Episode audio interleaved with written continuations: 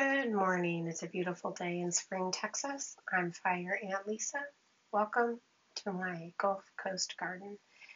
Today I'm talking about cabbage worms again and also want to introduce you to Misty Little, who has a podcast on gardening that I think is awesome. And if you're trying to get a little more information than what I can offer, I highly recommend hers. Um, it's not really how to, but just about garden and introduction to different people and different philosophies and styles. And she's wonderful. And I hope someday she will be my podcasting best friend.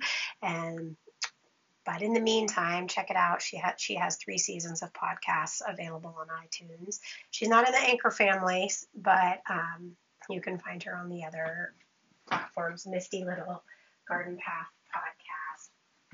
and she has a website too and um, other things like that. I think you probably would be able to find her pretty easily.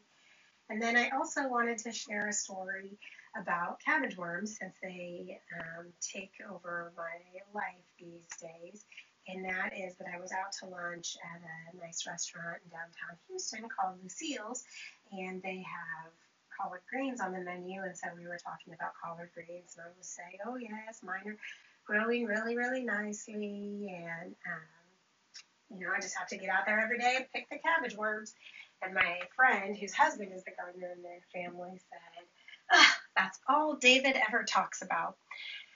And it made me feel a little better because I was starting to feel a little guilty about all I was ever talking about was cabbage worms. But it seems like that's just kind of the hot topic of conversation if you're growing collards in Houston in the middle of July. So, um, cabbage worms, gotta pick them. So, maybe someday when I talk to Misty Little, I can find out what her secret to dealing with the cabbage worms is because I know that she um, really has a very holistic kind of approach that involves, um, you know, not using too much pesticides or pesticides really in general. And um, so, yep, and I just checked it. It's www.thegardenpathpodcast.com. So I recommend that. Check it out. She's got a great perspective and um,